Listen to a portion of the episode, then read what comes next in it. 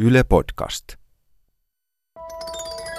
Tässä Hotellimuusat podcast-sarjassa me matkustetaan New Yorkista Tukholman, Helsingin ja Vantaan kautta Pieksämäelle ja jutellaan erilaisissa hotellihuoneissa niin taiteesta kuin maksalaatikosta.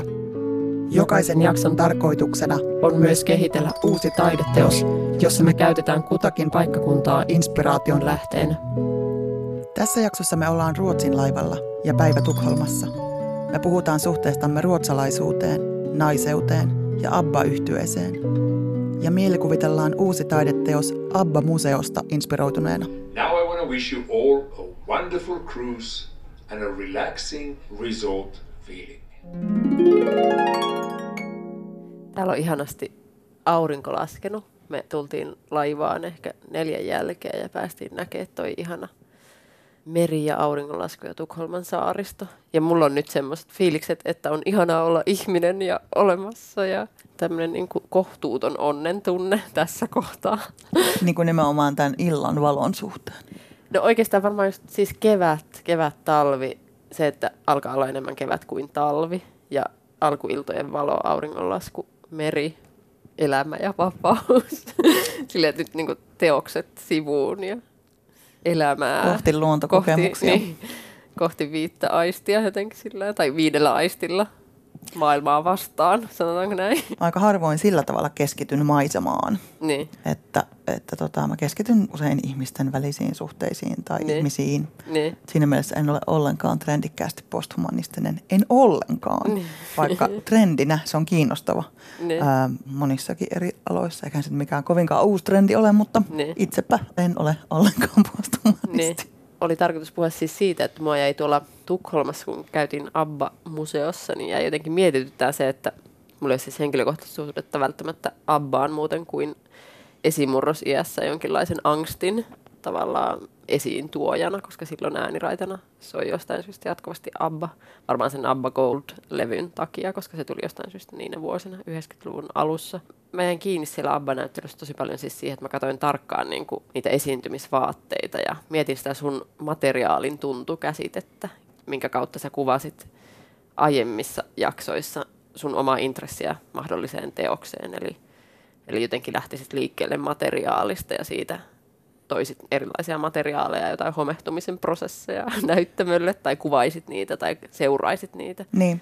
prosesseja. Joo, en mä tarkennan tähän väliin, mutta en pitkästi, että jatketaan tuosta ABBA-jutusta, koska tosiaan siellä ABBA-museossa tuossa muutama tunti vierailtiin, niin, tota, niin siinä materiaalin niin tärkein on juuri se, niin kuin, minkälaisiin asioihin teoksissa voi samastua, kun mä kuitenkin samastuminen kiinnostaa, niin usein se samastuminen mulla saattaa olla nimenomaan jonkinlaisten materiaalien tunnun tunnistamista, jopa niin kuin laveasti sanottuna sellaisena, että mä tunnistan, että maailma on tuollainen tai se materiaali sinänsä välittää minuun jonkun tuntuman. Mm.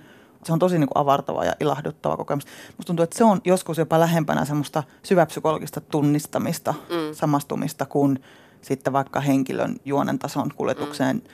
Tai henkilöhahmon henkilöhahmoon tai johonkin emotionaaliseen Niin. samastumiseen, että se materiaalin tunnun kokeminen niin kuin siinä mielessä, että juuri tuollainen maailma on. Mutta Ja kiinnostavaa Abbaan. siis musta näissä keskusteluissa sun kanssa on usein se, että sulla on joku tosi konkreettinen yksityiskohta, joka lähtee ikään kuin versomaan. Just tämä materiaalin tuntu on musta yksi näistä, että sä kuvasit niin kuin jotain leikkihevosten ruokia, joista sitten lähtee jotenkin Home. homehtumisen Mm. prosessi lähtee niin kuin kiirimään pitkin seiniä ja kirjoja ja muuta. Ja se oli mun mielestä jotenkin tosi tunnistettava monellakin tavalla. Ehkä just semmoinen asia, mitä mä en ole osannut ajatella tai niin kuin, että muistan kyllä sellaista se oli, kun teki jotain limaa tai jotain ponin ruokaa Mm. omassa huoneessa. Ja sitten muistan sen, että se muuttui semmoiseksi epämääräiseksi ja siinä saattoi olla jotain niin kuin, tunnistan myös sen vähän niin kuin taiteilijana, että tosta voisi lähteä seuraamaan jotain niin kuin, mutta kuitenkin, että jos mä nyt alan vähitellen tässä käyttää tätä sanaa taiteilija, niin mä voisin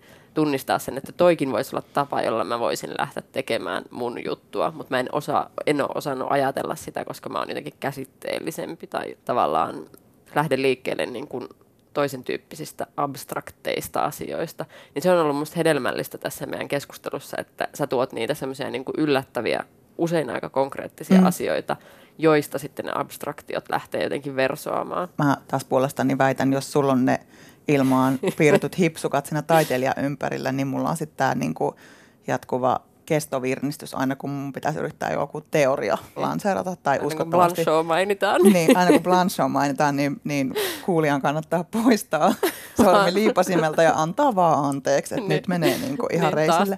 Niin. Mutta tota noin, niin, mut siis, että siinä on varmaan myös vissi perä siinä, että kun sun taiteellinen työskentely on pääsääntöisesti kirjallista työskentelyä Niin. tai kirjalliseen tulokseen tähtäävää. Ja sitten mulla on taas niin kuin, niin kuitenkin teatteri ja varsinkin se koulutus, minkä mä oon saanut, niin on myös hyvin niin kuin konkreettista. Niin. Vaikka tila-aika kuulostaa siltä, että "Hää, abstraktioihin mennään, mutta kuitenkin hyvin konkreettisesti niin kuin havaintoon, Niin. tilaan ja aikaan pohjautuvaa niin. Tekemistä. Ja sen mä tuolla. Abba-museossa jännästi huomasin, että ensinnäkin mä ajattelin tätä materiaalin tuntukäsitettä, mä katsoin tosi tarkkaan niin kuin just niitä sametteja ja katsoin, että siellä oli rauhankyyhky, paljetteja vai onko ne paljetteja? On, siis semmoiset niin ommeltavat Joo, semmoista vähän kiiltävät kiiltävät jotkut. Joo. asiat. Niin rauhankyyhkyn muotoisia paljetteja niissä, varmaan just niissä Waterloo-esiintymisvaatteissa, niitä oli siellä näytillä. Ja sitten, että miten paljon tavaraa tarvitaan siihen, että museaalisuuden käsite täyttyy jollain tavalla. Ei välttämättä aina, mutta tuommoisessa kontekstissa, että on joku bändi, jonka historia, tai mikä lauluyhtye, miksi ne haluaa itseään kutsua, mutta jollakin tavalla, että sen historia täytyy tulla esitetyksi, niin hirvittävästi kamaa, materiaalia tarvitaan, jotta se museo täyttäisi jotenkin museon merkityksen. Mm. Tavallaan äimistyttävä materiaalis- ma- määrä niin. materiaalia ja kulisseja tai lavasteita, jotta tämän lauluyhtyeen historia tulisi jotenkin näytteille ja esille. Mm. Jotenkin sellainen museaalisuuden merkitys. Tämä oli niin kuin yksi asia, mitä mä ajattelin siellä ja mietin siis jotenkin sitä, että miten mä voisin niin kuin omaan työhön tuoda jotain sitä materiaalin tuntua. Ladies and gentlemen, this is your cruise manager Alexander Orlovicius speaking. On behalf of our captain and crew, I would like to warmly welcome all of you on board Celia Symphony. Jos sun elämästä tehtäisiin vastaavanlainen näyttely, niin kuin sun Life, Life and Times of Riikka Pulkkinen tämmöisessä tota, vähän retrospektiivin hengessä, niin minkälaisen ikään kuin osaston tai osan tai huoneen sä haluaisit nyt tästä 2019 vuodesta tähän mennessä valmistaa? Toihan- Toi on siis kysymys, johon mä en ole koskaan vastannut aikaisemmin. Mä en, en siis, kun mähän jatkuvasti siis tietysti luon identiteettiä kirjoittamalla. Että sehän on, Niin. niinku, se on tapa niinku erottautua siitä, mitä on ollut, mitä itse on ollut ja mitä on ollut suhteessa toisiin ihmisiin. Ja tapa sitten myös niinku muodostaa sitä niinku itse kerrottua tarinaa. Mm. Ikään kuin, että se on sekä itsen manifestoitumisen että itsestä irrottautumisen tapa jollain tavalla fiktiointi mulle, tai ehkä muutenkin, en tiedä. Ja ylipäätään se on siis niin kuin suhteessa todellisuuteenkin, että enhän mä pelkästään itsestäni kerro tai itseäni luo kirjoittaessani, Mm, mm, mm. vaan luon aina myös maailman, niin, Niin, kuin tarinoita, tarinoita laajemmassakin Niin, viitekehyksessä. niin. Niin Musta oli jännä siis siksi, että kun mulla ei ole tunnesuhdetta, paitsi se angstinen taustaraita tunnesuhde Abbaan, niin se näyttäytyy mulle siis niin kuin vähän koomisena se Mhm. kaikki. Kyllähän se oli. Se oli Niin. vähän semmoinen alppimajakoominen myöskin. Niin, Että siinä oli joku niin. semmoinen, Niin. joku tosi turistitaso. Matkustajat, pyydämme teitä ystävällisesti huomioimaan seuraavat turvallisuuteen liittyvät asiat. Hyteissänne on esillä tietoa siitä, mille kokoontumisasemalle teidän hätätilanteessa tulee siirtyä ja siitä, mikä on nopein reitti sinne. Jos kuulette laivan hälytyssignaalin seitsemän lyhyttä ja yksi pitkä äänimerkki, siirtykää välittömästi kokoontumisasemalle. Kokoontumisasemat sijaitsevat kansilla 5, 6 ja 7.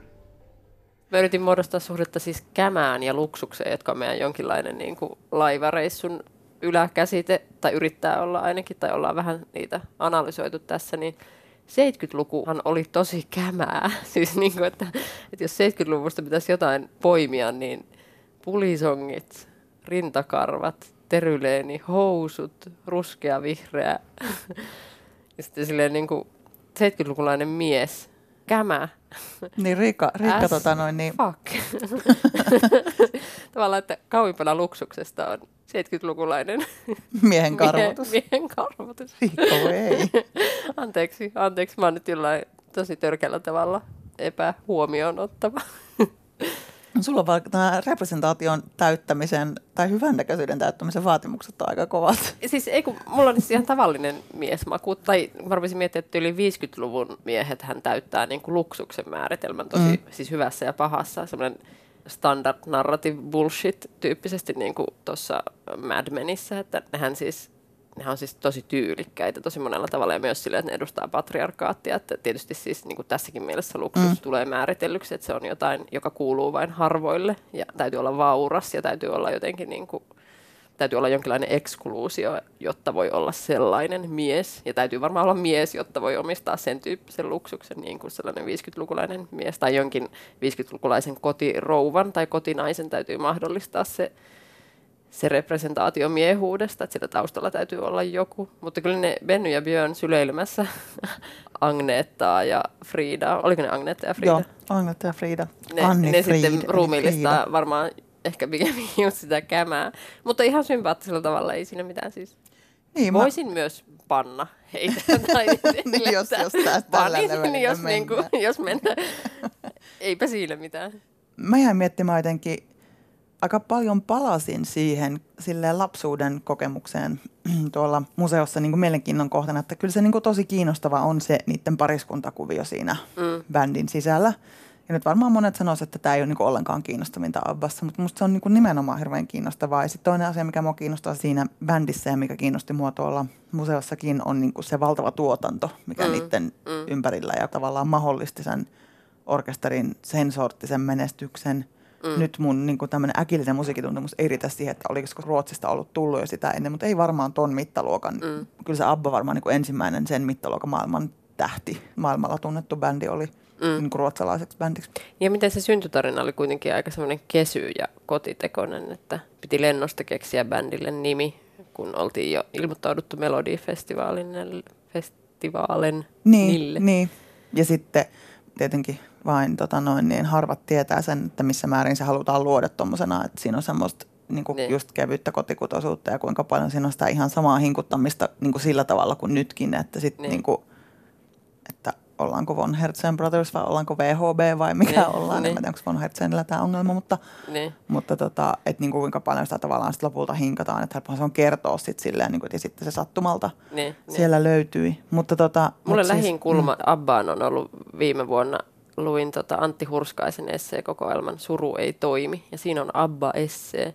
Mä en valitettavasti nyt saanut sitä, mä oon antanut sen pois, kun se oli niin hyvä se esseekirja, niin mä annoin sen niin kuin uudelleen lukuun, niin mä en saanut sitä nyt tänne mukaan. Mutta siinä oli siis käsitelty nimenomaan tätä avioerotematiikkaa ja sitä sos-biisiä ja mm. tavallaan semmoisen niin kuin melankolian ja intimiteetin menetyksen kipeyden kautta. Ja jotenkin ehkä se menestyksen hinta oli varmaan sitten. Mm. Mihin kohtaan se Winner Takes It All biisi sijoittuu tässä parisuhde rintamalla? Että onko Musta se niinku on aika avioeron siellä. jälkeinen biisi sitten vai? jos mä muistan oikein, ja sen voitaisiin vaikka myös tarkistaakin, niin mun mielestä The Winner Takes It All on yksi viimeisimpiä Abban biisejä. Ja kun musta ne pariskunnat ei eronnut samanaikaisesti ollenkaan, vaan niin kuin itse asiassa siinä oli jonkun verran eroa siinä, okay. miten he avioerot meni.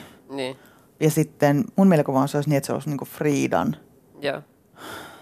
Kauhean tälle, ei Ja puhuta Björnin, vaan puhutaan Abbasta. Niin. Hili, kerro mutta, nyt. Nyt kerran. Kaikki mutta tota, Abba-faktat. Mutta siis sen voisi tarkistaa, koska se on ihan kiinnostavaa. Mä muistan, mulla on vaan jotenkin semmoisia muistikuvia siitä elokuvasta, missä Niin. siihen vähän viitattiin. Mutta tota, niin. siinä Abba, ei se ole Abba Story, kun ei se kiertue elokuva, vaan se, joka kertoo tavallaan sitä bändistä vielä niin.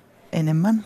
Tota, mä voisin vähän palata noihin meidän eilisillan referensseihin ja ottaa ne niin kuin tämänkin illan ruotsi-referensseiksi. Kun mä puhuin eilen tästä Vilma Hurskaisen kasvu-valokuvataideteoksesta, jossa neljä pientä tyttöä lapsuuden kuvissa sivu sivulta ja sitten aina viereisellä sivulla samat tytöt on nuorina naisina asettunut täsmälleen samoihin asentoihin. Vilma Hurskainen on itse siis valokuvaaja ja on sisaruksineen tehnyt tämän valokuvataideteoksen varmaan 2007 muistaakseni julkaistu. Ja tässä on paljon ruotsi- ja risteilykuvia. Ja että mä mietin sitä, että mikä voisi olla niin kuin mun ruotsiteos, jos me nyt mennään näihin teoksiin. Niin täällä oli yksi tosi vaikuttava kuva, jonka mä muistan omasta lapsuudesta. Skansenin norsut, koska me käytiin varmaan, olisikohan... Siis käy- norsut vai leijonat? Norsut nimenomaan. Siis me käytiin tota 89 tai 90 Tukholmassa ja nähtiin tota samat norsut, nämä on varmaan samana vuonna jopa siis, tai ainakin niinä vuosina, kun niitä ei sitten myöhemmin enää ollut. Mä muistan, että ne, ne poistui ikään kuin eläintarhaan. Siis kansan eläintarha ja siellä Joo. oli kaksi norsua. Joo. Joo, niin mä muistan nämä norsut, että ne oli siis melankolisinta ja tavallaan kauheinta, mitä mä lapsena näin. Koska ne oli jotenkin varmaan masentuneita, kun ne ei ehkä sopeutunut tuonne Skansenille.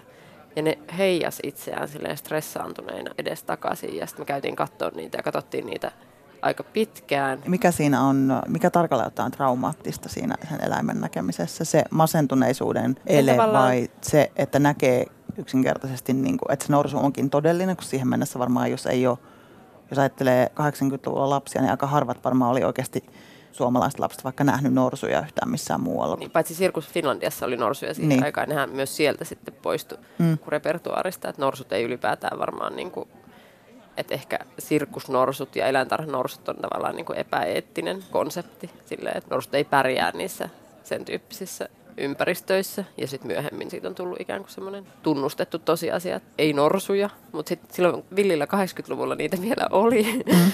ja sitten varmaan siis se, että tajus, että ne ei voi hyvin, että eläinkin voi masentua ja se niin kuin suuren eläimen hyvin silmäänpistävä alakulo, semmoinen niin suuri alakulo, että sen täytyy niin kuin kehittää jokin liike, jotta se tulee toimeen sen, siinä tilanteessa, niin Mm. se oli kyllä tosi pysäyttävää, mä muistan sen. Ja sitten jotenkin mä muistin sen muiston, kun mä katsoin näitä kuvia. Ja niin kuin nyt jos mietin jotain mahdollista teosta, niin tämä norsumuisto voisi Mm. olla joku semmoinen.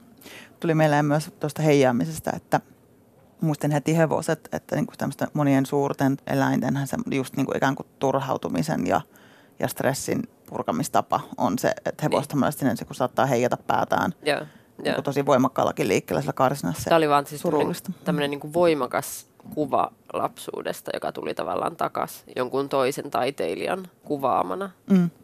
Muisto, joka tuli niin kuin silleen, että tuosta voisi lähteä johonkin suuntaan.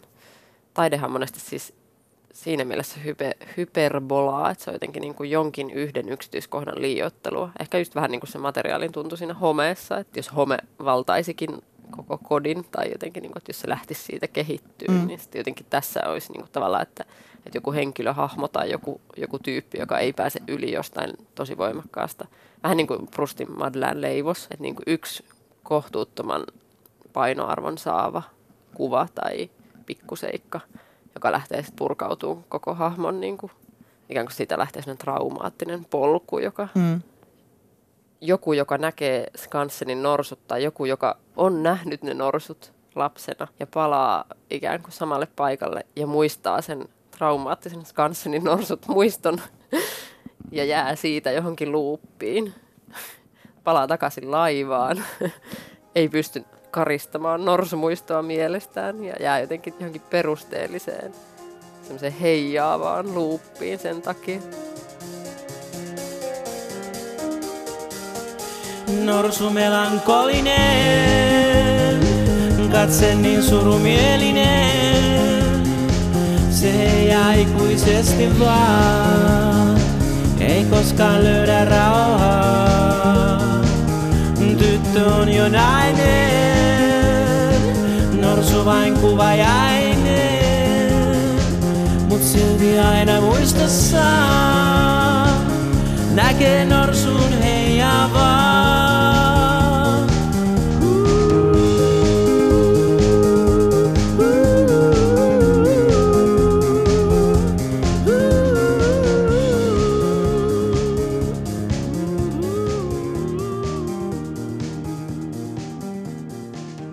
Tuossa Ruotsin puolella maissa olemisesta mulle ehkä voimakkaimpana jäi just se lapsen katse. Mutta jotenkin siihen, varsinkin siihen Friidan, tuossa Abbassa, siihen Friidan henkilöön projisoitui jotain semmoista, että niin kuin pienenä tyttönä tosi kiinnostuneena niin kuin mietti sitä, Mm. että miten kiinnostavalta ja jotenkin viettiseltä ja aistilliselta se naisen elämä vaikutti. Mm. Sellainen tunne, että olisi jonkun niin kuin silkki- tai pitsiverhon takaa pieni tyttö kurkistaisi ja näkee sen Friidan profiilin. Että jollain tavalla se Friida määritteli mulle tosi paljon sitä, mikä on nainen ja yllättävää. Tosi, jos sua pelottaa klisee, niin nyt tulee tosi klisee mun suusta. Mulla oli nimittäin semmoinen punatukkainen Barbie Niin. silloin myös se oli mulle kauhean tärkeä ja sehän on ollut siis paljon aikaisemmin kuin sitten tämä mun Frida-fasinaatio, siis Abban Frida-fasinaatio. Että se punainen Niin. Barbie on ollut varmaan kuitenkin ainakin pari vuotta aiemmin Joo. leikeissä mukana. Mutta että semmoisessa niin kuin jonkinlaisessa, vähän niin kuin Emmanuelle-tyyppisessä erottisessa maailmassa nämä naiset niin. tuntui pyörivän, tai Niin. niin. siis hän, Frida, tuntui niin kuin pyörivän semmoista, mä siihen projisoin, niin, niin jostakin semmoisesta hyvin niin kuin viettisestä, eikä yhtään ahdistuneesta mielenkiinnosta naista ja naisena olemista kohtaan. Mä Niin. lähtisin tekemään, että niin kuin Niin. puhdistaisin kaiken, jotenkin ehkä muotokuvaa toisesta naisesta tai Niin. niin. Niin kuin lapsen vapaata fantasiointia, Niin. mutta Niin. siihen liittyy niin kuin käsitys, että sen verran on jo tultu sieltä niin kuin pikkulapsiajasta pois, että siihen liittyy joku niin kuin kiinnostus sensuelliin tai kiinnostus siihen naiseen eikä siihen tavallaan johonkin omaan onanointiin, vaan siihen jo, jonkinlainen ymmärrys on siitä, että, Niin. Että mä oon tyttö ja Joo. musta tulee nainen ja, Joo. se on jotain Ja ihan ehkä tuollainen. mahtavaa. Tai, niin. niin. niin. Ilman mitään semmoista angstia, että se on hirveää tai mä en halua Niin. olla sellainen. Niin. Toi on kyllä kaunis kulma, joo. Mutta sitten toi kulma on niinku uusi kulma siihen, että tavallaan just toi tytön katse naiseen, että et hei, et toi on mahtavaa ja mä haluan olla tollanen. Tai jotenkin, Niin, tuli mieleen, niin kuin, että se näyttäytyy tyylikkyytenä. Se näyttäytyy, niin. siis nyt mä määritän sitä näin, mutta se näyttäytyy joku semmoinen niin kuin sofistikoituneisuus, ehkä mitä ei sitten tyyliin lama-ajan Kuopiossa Niin. niin. jotenkin Niin. niin. koko ajan tullut Niin. niin. vastaan, että semmoisesta, jos on kehopositiivisuutta, niin taas tämmöinen Emmanuelle-positiivisuus, tämä, tämä mun tota, tyylilaji, että Niin. niin. joku semmoisen niin kuin seksuaalisuuden ja eleganssin riemuvoitto. niin, niin. Mutta minkälaiseksi Ihanaa, että teokseksi sulla on tämmöinen abba-kokemus. Niin mä varmaan tämä olisi varmaan se huone. Musta tuntuu, Niin. että se lähtisi jostakin tämmöisestä, että on Niin. joku... On joku niin, kuin, niin, on tavallaan Joo. joku buduaari, jonne katsotaan jo, joidenkin verhojen läpi.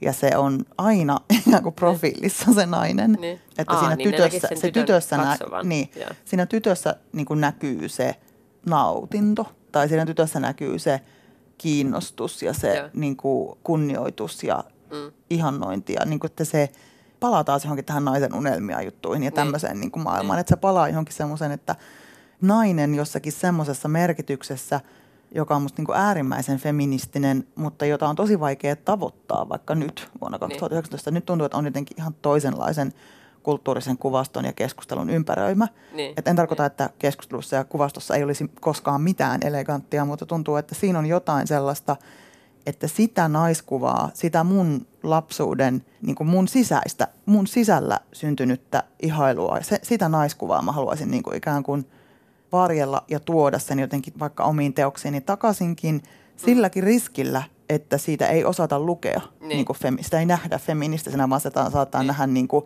Niin, että tässä palautetaan regressiivisesti johonkin semmoiseen niin patriarkaaliseen kuvastoon niin. jotain. Ja musta vielä tärkeämpää on, että ei sido sellaisia naiseuden muotoja patriarkaattiin kuuluvaksi, jotka ei ole niin kuin välittömästi sen emansipaatiokehityksen niin kuin keulassa.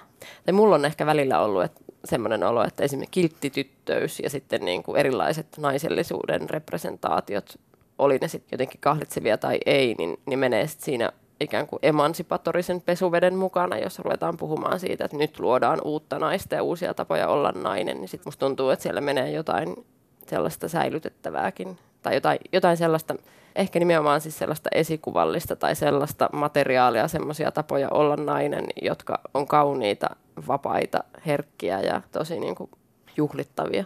Mm. Siksi mä jäin jotenkin kiinni tähän ajatukseen, että eikö tämä kämäksi läheltä katsottuna paljastuva luksoriöösi miljö olisi semmoinen niin kuin, tavallaan paikka tai tila, jossa jonkinlainen hiukan vanhanaikainen naiseus saisi kunnianpalautuksen. Eli että jos me tehtäisiin tänne teos, jos me tehtäisiin yhteisteos, niin eikö sen keskiössä voisi olla joku diiva?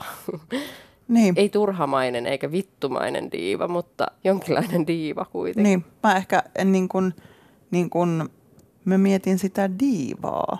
Niin että onko se diiva siinä mulle jotenkin olennainen tai Oikeastaan mitä on Niin. diiva? Mä en siis ihan tarkkaan tiedä, mitä Niin. se on. Mä pystyn nimeämään tällaisia hahmoja, jotka on Niin. varmaan tyylin Karita Mattila on varmaan itsekin kutsuu itseään diivaksi. Ja Niin. mä sen sijaan itse toivottavasti en ole kenenkään huulilla diiva. Tai siis silleen, että toivottavasti mua ei nimitetä diivaksi missään yhteydessä. niin. Beyoncé ei välttämättä ole enää diiva. jos Beyoncé olisi elänyt vaikka 70-luvulla tai 60-luvulla, niin se olisi ollut varmaan diiva, mutta koska se on 90- ja 2000-luvun ja 2010-luvun hahmo, niin se on, niin kuin, se on niin kuin murtautunut siitä diivuudesta omilla ehdoillaan Mm. jotenkin ulos. Mulla on jotenkin oudosti semmoinen tunne, että sen sijaan, että siinä olisi niinku ikään kuin keskeistä mulla vaikka näissä naishenkilöissä Friidassa, siis Abban Friidassa ja Whitney Houstonissa ja Sherissä ja näissä, niin se diivu, se on niinku kysymys hirveän paljon laulamisesta ja laulajana olemisesta. Ja mulla siis pienenä oli, mä halusin olla iskelmälaulaja ammatiltani. Niin. Ja mulla oli semmoinen alter ego, jonka nimi oli Sirpa Pippuri Mahtavaa. tuli tässä mieleen. Tota, ja siihen liittyi kauhean voimallisesti se halu laulaa ja Niin. halu esiintyä. niin. Että se laulutaito on myös näyttäytynyt semmoisena, niin kun, että se taito on Niin. ollut mulle ihailtavaa. niin. Se on jännä, jä- jännä konstruktio se laulutaito, että miten arvostettu asia se on. Toki sehän on siis ihmisen ammatti. Mm. Siitä voi tehdä itselleen ammatin, mutta että siinä on jotain, jos puhutaan luksuksesta tai jos puhutaan statuksesta tai jos puhutaan niin kuin ikään kuin ekskluusiosta, niin laulutaito ja sitten vielä semmoinen superlaulutaito, niin kuin jollakin Whitney Houstonilla, niin se kyllä nostaa ihmiset Mm. niin kuin johonkin ihan omaan luokkaansa niin sanotusti. Että se ylittää semmoisen tavallisen Mm. kuolevaisuuden. Mm. Joo, ja sitten jos ajattelee kirjallisuutta, niin ääni tai äänen antaminen on varmaan sellainen tematiikka kirjallisuudessa, joka on joskus ollut tavallaan eettisen kertomisen periaate ja sitten näinä kulttuurisen appropriaation kritiikin aikoina äänen antaminen on tavallaan muuttunut jotenkin semmoiseksi vähän holhoavaksi eleeksi kirjallisuudessa, että et voi antaa kellekään ääntä, vaan jos hän haluaa kertoa tarinansa, niin hän kertoo sen itse. Mm. Mutta toi tämmöinen nainen ja ääni konstruktio on lähtökohtaisesti tosi voimakas. The always very popular karaoke begins at 9.30 in New York.